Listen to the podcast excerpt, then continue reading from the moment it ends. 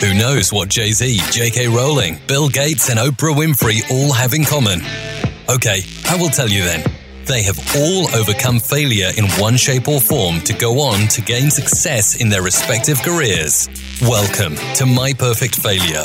Join us as we delve into the world of our perfect failures. We will interview, explore, and discuss how our perfect failures can lead us to success. Join us and tune in.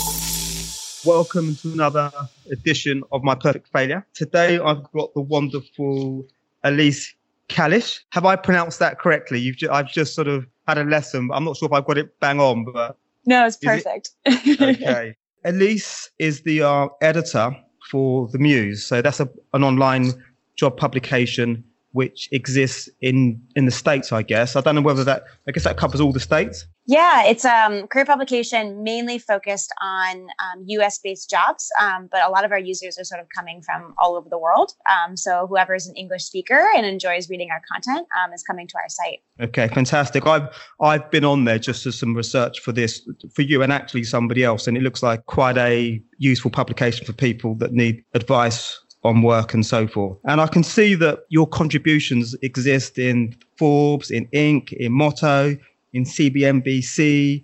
So obviously, obviously your your work is very worthwhile and, and very highly thought after. Yeah, it's very exciting.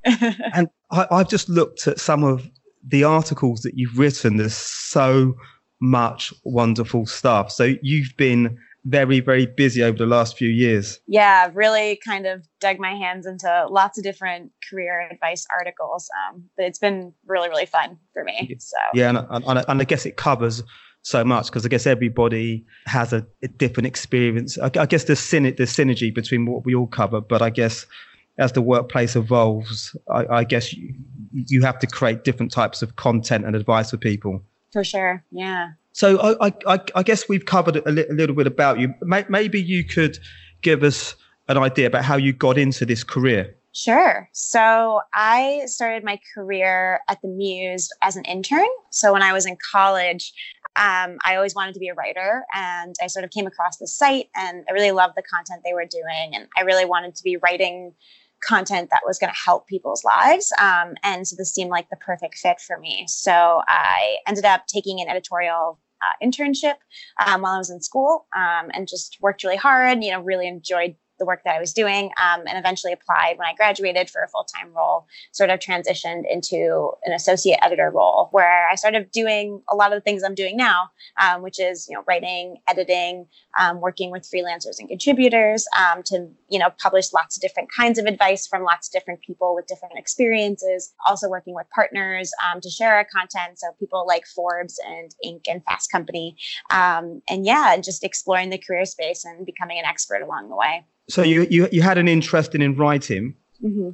and that's kind of migrated into the blogging. And I, I guess what I'm, I'm sort of keen to delve into now is the, the job space, because the job space is something that all over the world we all can relate to. We all have our challenges, trials, tribulations. Is that something you had a fascination with that lent itself quite nicely to to the writing that you've been doing? Yeah, I mean, I think the job search is so tricky and it's tricky for everyone no matter where you are no matter what age you are um, no matter what kind of role you're trying to break into. Um, so just from my own personal experience i when i was applying for jobs out of school slash internships when i was in school um, i was getting a ton of rejection and it was really devastating. It was really unmotivating. Um, it, it made me feel like i was a failure or that i was missing a lot of things that other people were looking for. Um, it was just it didn't make me feel great. And so um, sort of delving into the career space and becoming a writer around these topics has really helped me to sort of use my own experience to help others and also you know to feel like i can empower people to get through this difficult time in their lives finding a job you know succeeding in their jobs. Um, we spend you know 50 hours if not more a week at our jobs so we should like what we do and we um, should be happy in the careers that we have. So if i can make that even a little bit more possible for people um, that's incredibly rewarding for me. Massively. I, I can relate to that, I'm sure any, anybody that's listens to this can relate to. It's, it's very it's very rare that you stumble across your dream your dream job. It'd be lovely to um, finish school and somebody waiting there in a limousine to pick you up and take you to your dream job. That invariably doesn't happen. And if it does, there's definitely got to be a red flag somewhere. A hundred percent. How how did you personally cope with the challenges of rejection? Because I guess initially you didn't have the experience that you have now.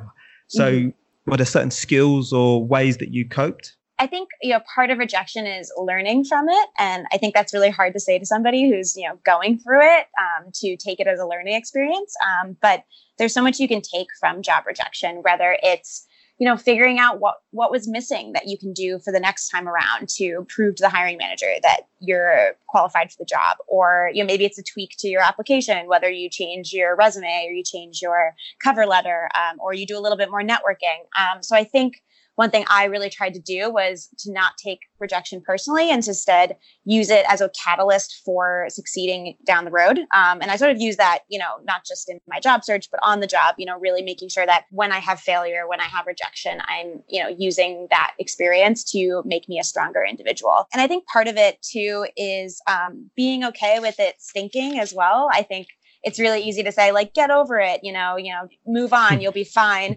Um, but you know rejection is normal and rejection is a part of life um, and it stinks and you know we all have to go through it um, and it's okay to you know wallow a little bit in it you know call a friend vent a little bit um, you know treat yourself to some ice cream or you know a good movie you know use ways to cope and take care of yourself um, because you know a lot of times when you're going through a really long job search you need to find ways to you know keep yourself happy and motivated. And sometimes you just need that day or that hour to get through it um, in the way that's best for you that's uh, really sound advice. The process can be demoralizing, particularly if you've applied for a number of jobs and you get the rejections you, and you don't get the I guess the role that you, that you that you're really keen for and you put a lot of work into. Something that's all I've always I've always been curious of. So if you get a if somebody receives a job rejection, is it wise to speak to the employer if you can and get some feedback there? 100%. Um, we highly recommend that when you get rejected from a job, you immediately follow up and say, Thank you so much for letting me know. You know, sort of sending them an email of, you know, putting yourself on their radar. So thanking them for the experience um, and then saying, you know, would love to keep in touch in the future. Um, also, if you have any feedback as to, you know, why you decided to go another route, um, I would love to hear it.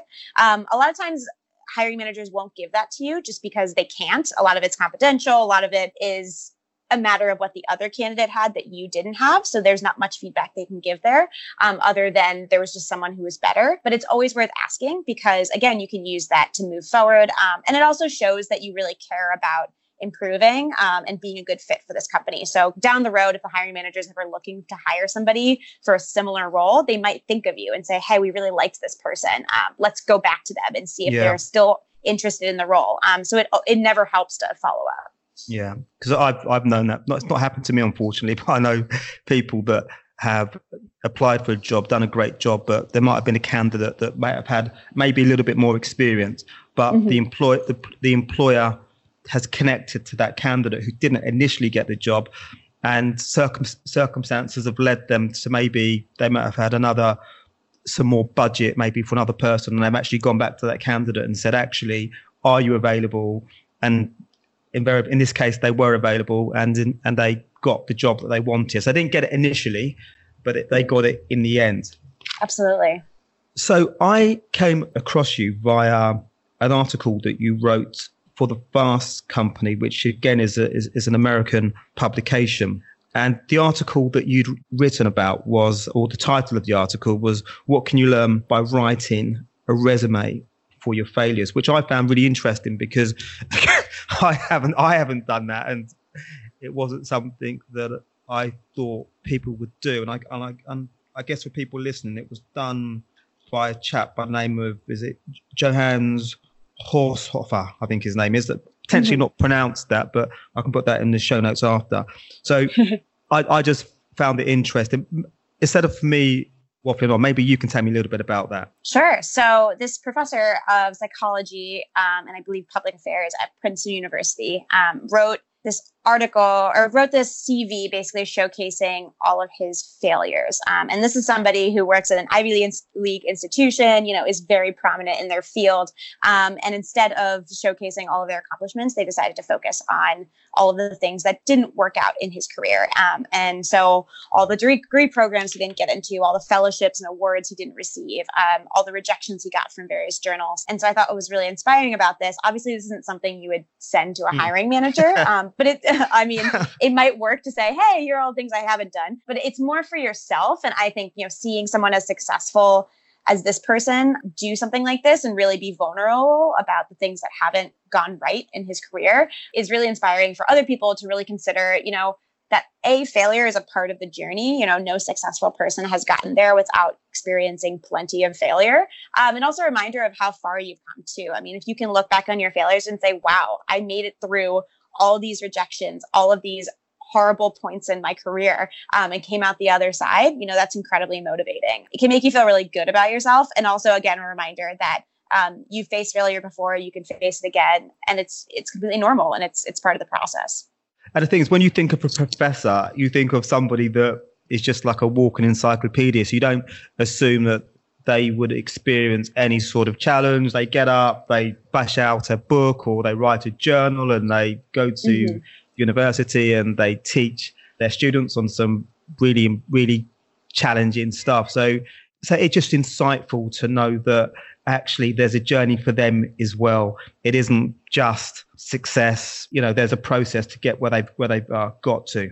Absolutely. I actually I have a colleague who wrote sort of a similar article about video montages. So, you know, when you watch a movie, you know, there's this big sequence where the character goes from being very bad at something to be very good at something. So you think of like Footloose, for example, you know, the character is a horrible dancer. And in a course of yeah. two minutes with background music, you know, he goes from being a horrible dancer to a great dancer. And, and I think uh, what my colleague was saying in the article was that, you know, that's just not a realistic picture of what success mm. looks like. Um, it doesn't take two minutes, um, and it certainly takes much longer. Um, and it also takes plenty of other failures that aren't showcased in that montage. And, and so, again, it's this idea that, you know, even successful people, even people that you think have gotten it right every time, um, have not. And you just, it's that stuff that's really hidden in the back of their career. Yeah, definitely. And I think for people listen, I think that's just a key element to take out of this that failure challenges will occur. And really, you you, you really need to focus on not giving up and understanding it is if you're desperate enough for the opportunity, then you just carry on and eventually you'll get there. Another area that I wanted to ask you about is I know that um, in the last, okay, say 10 years, startups have become more commonplace across the world, I guess, particularly in America. And, and you're in New York, right? Mm-hmm. Yes. So, New York, I'm sure you've got your fair share of startup mm-hmm. businesses. So, have how how was that affected sort of the job market and types of advice you're having to give people looking for work and, and in and in a job place? Startups have been a really interesting movement in the job market because I think when you think of a startup, you, immediately go to you know a ping pong table in the office and you know free beer and you know all these different great perks. You know people wearing T-shirts to the office. It's this blasphemy idea that you know people don't dress up for work. Um, but what actually has been sort of a bigger movement with startups is this idea that work can be so much more than just a place to make money and to you know pay the bills. I think more and more people are caring about the whole work life experience of it's not just about perks. The, the funny thing is people care very little about perks. Um, people would take growth and development and a good manager over, you know, free snacks and, you know, paid time off and stuff like that. Um, so I think in general, you know, startups have really sort of launched this idea that, you know, companies need to think about how they treat their employees, you know, how they treat their employees' growth, how they treat their happiness at work, um, how they motivate them, um, and, you know, their management styles. And so what you're seeing more and more in the job market is candidates looking into companies that, you know, care about their employees. Um, and all of those different factors. And companies are sort of tailoring their experiences to make sure that they're attracting that kind of talent. I'm exposed to that, I guess, on a daily basis because I work in a we. I probably mentioned you before. I work in a WeWorks in central London, yeah. and that's full of startups. So I personally quite like the culture where there's lots of different, you know, verticals, different sectors, lots of energy, and I, I, I like the, the fact that you can talk to different people from different industries, but they can give they can share with you ideas that potentially you might you, some ideas that you can you can maybe introduce to what you're doing. So I think startups is, is definitely something that's interested me over the last say three or four years. I think what's also great about startups is this idea of you know innovation and thinking outside the box and you know not just doing your day-to-day responsibilities. You know more and more people are interested in moving laterally and you know transferring to different teams at the same company. Um, and again you know companies are tailoring the way they think about their employees so that um, employees have that room to grow wherever they might want to. If they want to take on a project outside their you know direct team if they want to move laterally and work with different team members um, they have the opportunity to do that. Um, and that's sort of, sort of been a part of the smaller startup culture that has been created. In relation to startups because because i guess for startups it's very difficult in the first 12 months 18 months 24 months. I'm sure there'll be people i hope there'll be people that have got startup businesses listening to this. I guess my question is around the recruitment process for them. How, how important is it they get that right? Are there things that they can do to ensure that they're making the right recruitment choices in those early days?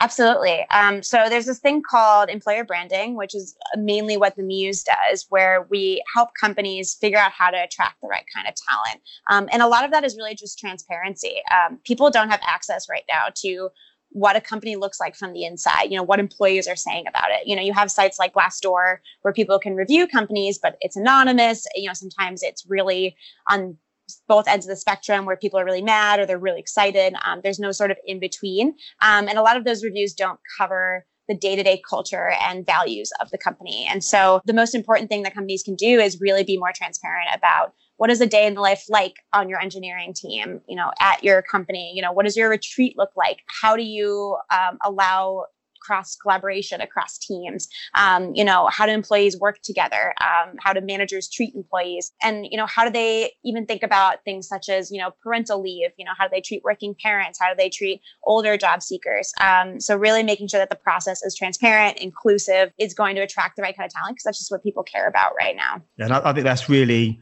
sound advice because startups excuse the pun, excuse the pun, but starting up every day mm-hmm. and and getting because I'm around that. I'm around that environment, and you know, I'm I'm, a, I'm around it even when they're sat. I work in a WeWork, so when you're someone sat in a cafeteria and something hasn't quite worked out, and they've got to go through that recruitment cycle again. So it can be so even for for those guys, it can be quite demoralizing at that point because you invest a lot of time, money in that in that person, hopefully being the right fit. So that's yeah. really really sound advice. So as something that I wanted to focus on as well, which we all can relate to, I can relate to this, is the interview process in making sure that we're well prepared for that. Are, are there key tips that y- you can offer, making sure that we're as prepared as we possibly can? Absolutely. So interviews are stressful, even for people who are very charismatic um, and are used to having you know conversations with strangers. Um, it's still awkward. It, it, can often feel like you're being interrogated, but the reality of an interview is it's a conversation, right? It shouldn't be treated like somebody is asking you questions and you answer them, you know, verbatim the way you've rehearsed them. Um, it should really be about interacting with the employer, getting to a sense of what they're looking for, and you know, tailoring your responses accordingly. Um, so the biggest thing you can do with interviews is practice. I mean, it's as simple as that. You know, rehearse what your qu- answers to questions such as, you know, what are your strengths? You know, tell me about yourself. Why do you want this job? What do you see yourself in five years? Um, really thinking about what your answers to those questions might be and how they relate to the job too. So you're really making sure that your mm-hmm. answers are answering the questions that the interviewer is looking for. They want to see how you'd be a good fit for them. And so your answer for these questions for each company is going to be very different. I highly recommend, you know, doing it in front of a friend or a family member or a colleague um, and getting their opinion. You know, where how does your body language look? You know do they have any recommendations for ways you can you know tweak your responses to be even stronger? Getting that outside feedback can be really helpful as well. Yeah I, i've done that with family before or we've done that routinely and where we've tried to go through the interview process and I, have been destroyed on that where they've said that's not acceptable. You're not going to get the job that way. So so so it and it because sometimes it's quite you don't think because you're sort of immersed in sort of sort of the uh, recruitment or look or trying to get the job that when somebody's who's they can just be uh, more they, they can just give you their opinion. And that, Absolutely. That, that, that works quite nicely. Are there ever any times when you should have a maybe a red flag about accepting a job? Yeah i mean it's it's super important to remember that as much as someone's interviewing you you're interviewing them. Um, and it can be really easy to get caught up in sort of the excitement of getting a job offer especially if it's a really big company a big name that you've heard about um, on the streets and you you've very excited that you've gotten the offer. Um, I think a few things uh, to consider in terms of red flags. So the first thing you have to do is think about what's important to you. So it might sound great to get a job offer, for example, at like Google or WeWork is a very big company, but if they have values that are different from your own or they offer different kinds of experiences than the ones that you've actually imagined for yourself, that could be a really big flag. And the reality of it is every job is different for every person. So really figure out before you go through this whole process, you know, what's important to you. Um, what are your deal breakers? You know, what are the things that you really need in a job and what are the things that would be nice to have and sort of take those with you throughout the process. So coming into the interview with really thoughtful questions about the management style of your mm. potential boss, you know, the culture of the company. You know, if it's a company where everyone socializes all the time and you're an introvert, you know, that might not be a good fit for you. Um, similarly, if, you know, the manager is really hands off, but you like somebody who's a little bit more structured and maybe a little bit more of a micromanager, um, that might not be a good person for you to work with. So, um, understanding yourself before you go in um, is going to be the best way to avoid a job that you end up leaving three months, six months from now. Um, and as a, we all know, the job search is not fun. So nobody wants to do it again and again. So nice. if you can find a job where you're happy for two, three, five years, um, that's a great thing. So um, really making sure that you've defined what values are important to you. Yeah. Because the, the process the process can be quite torturous. So, if if you haven't done that due diligence and you, because I guess when you get a job offer, you're so excited that you that we can, mm-hmm. we don't always, but we can just accept it and with a little bit of research investigation, we might think, you know what, that isn't. I'm, I don't. I don't think I'm the right fit. And I'm sure we've all got friends, or even personally, where that's happened. So I, I think that's really so wonderful advice for people. Say we've got the job and we're in the job. Are there key ways to advance ourselves to show that we're, you know, like a good employee? Because sometimes you, you people may not have the confidence. If people don't have the confidence, are there ways in around that they can maybe be more visible? Absolutely. So, you know, I think hard work goes a long way. You know, being the person that shows up on time, you know, does their research and prepares for meetings. Um, you know, those little things really add up and they're the things that people remember you for.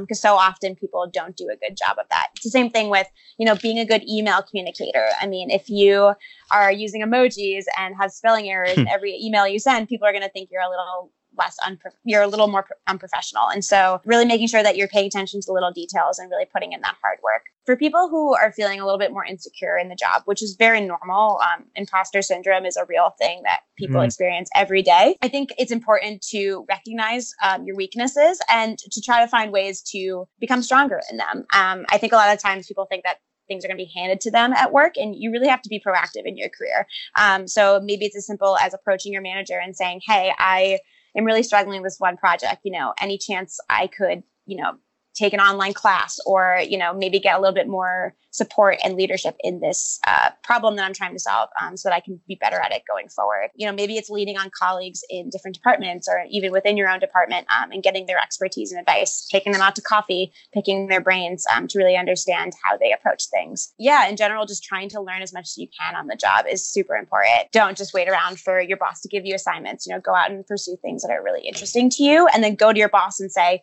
hey i saw this problem problem that nobody else is tackling. I'd love to tackle it. And here is my step one, two, and three of how I'm going to do it. Those are the things that get you a promotion. Those are the things that, you know, get you a raise. That's how you move up in your career. It's hard to say because I think it sounds like a lot of hard work, but even those little things can make a big difference. Yeah. So essentially, don't wait. You can be proactive and you can ask for a project, ask for advice. Mm-hmm. And that that's going to be the way to advance yourself. Yes, exactly.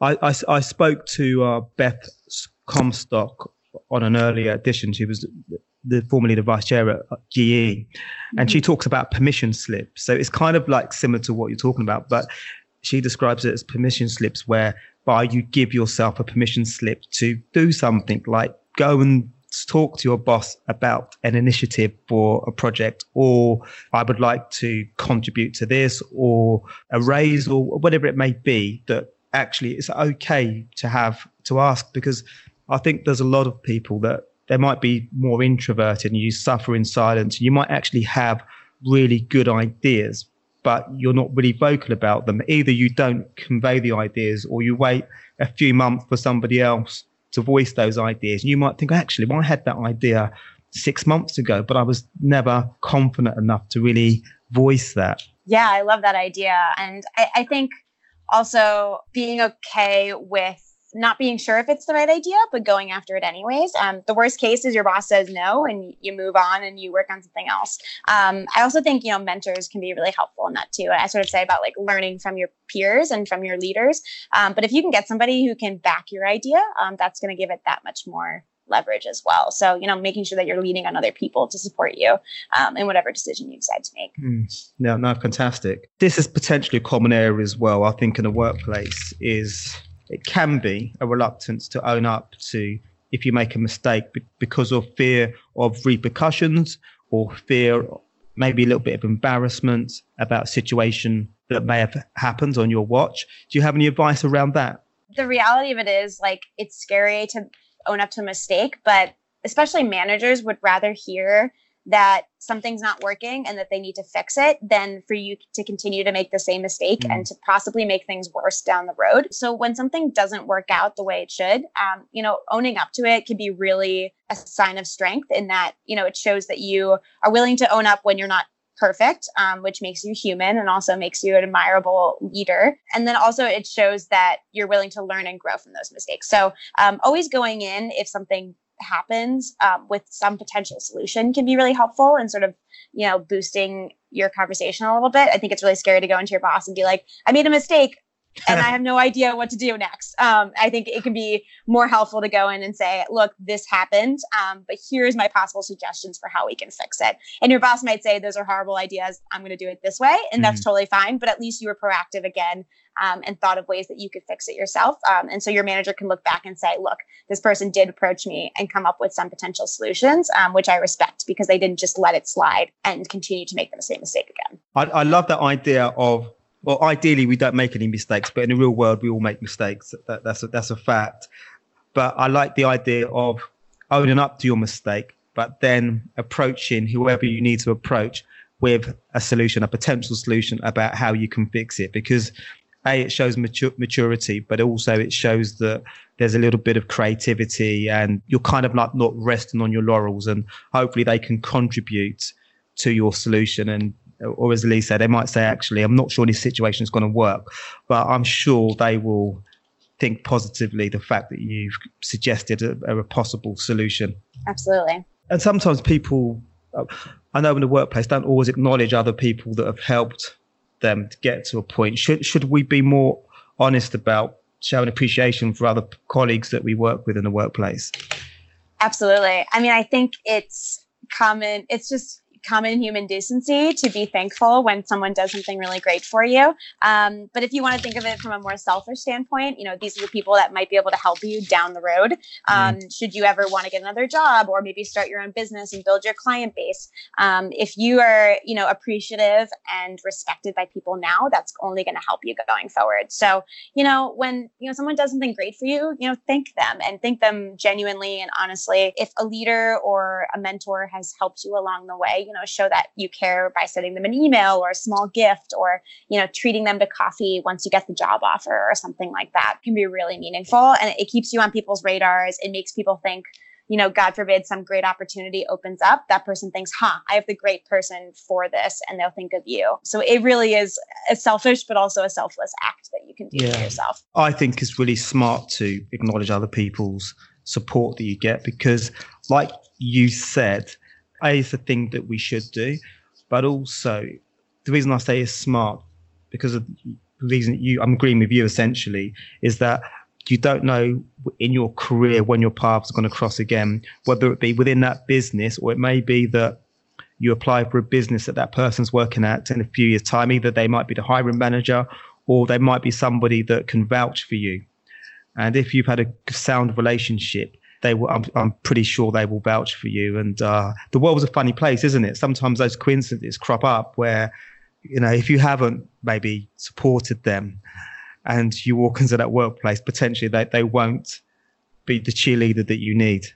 Absolutely. I think that's, you know, spot on. I know people that's happened to. The workplace is a small place, particularly if we all work in certain verticals, you know, whether it be, I don't know, dig- I work in digi- the digital space. So I know from personal experience, it can be, you, come across the same people. So it's always, regardless of how challenging some situations can be, even when we're not smiling inside, outwardly, they all they can see is our glistening white teeth. Exactly. Yeah, you don't want to you don't want to burn bridges. That is only going to hurt you in the long run. So, you know, keep those doors open even if you don't like somebody or if something didn't go the way you planned. Um, it's always worth at least showing respect and professionalism in any situation. Is there a time when we know that it's time? So, are there, are there sort of red flags when we should think about leaving a current role? Yeah, I think it, it's very person to person, um, but there's some overarching themes that people should look out for. I mean, burnout is a big sign. Um, so if you're not just exhausted from work, but it's you're exhausted for a long period of time, or you're really aggravated, or you're not feeling great. If you find that your work is affecting you outside the office um, in a negative way um, and starting to you know permeate into your personal life, um, that might be a sign that a job is wearing you down and it might be worth moving on.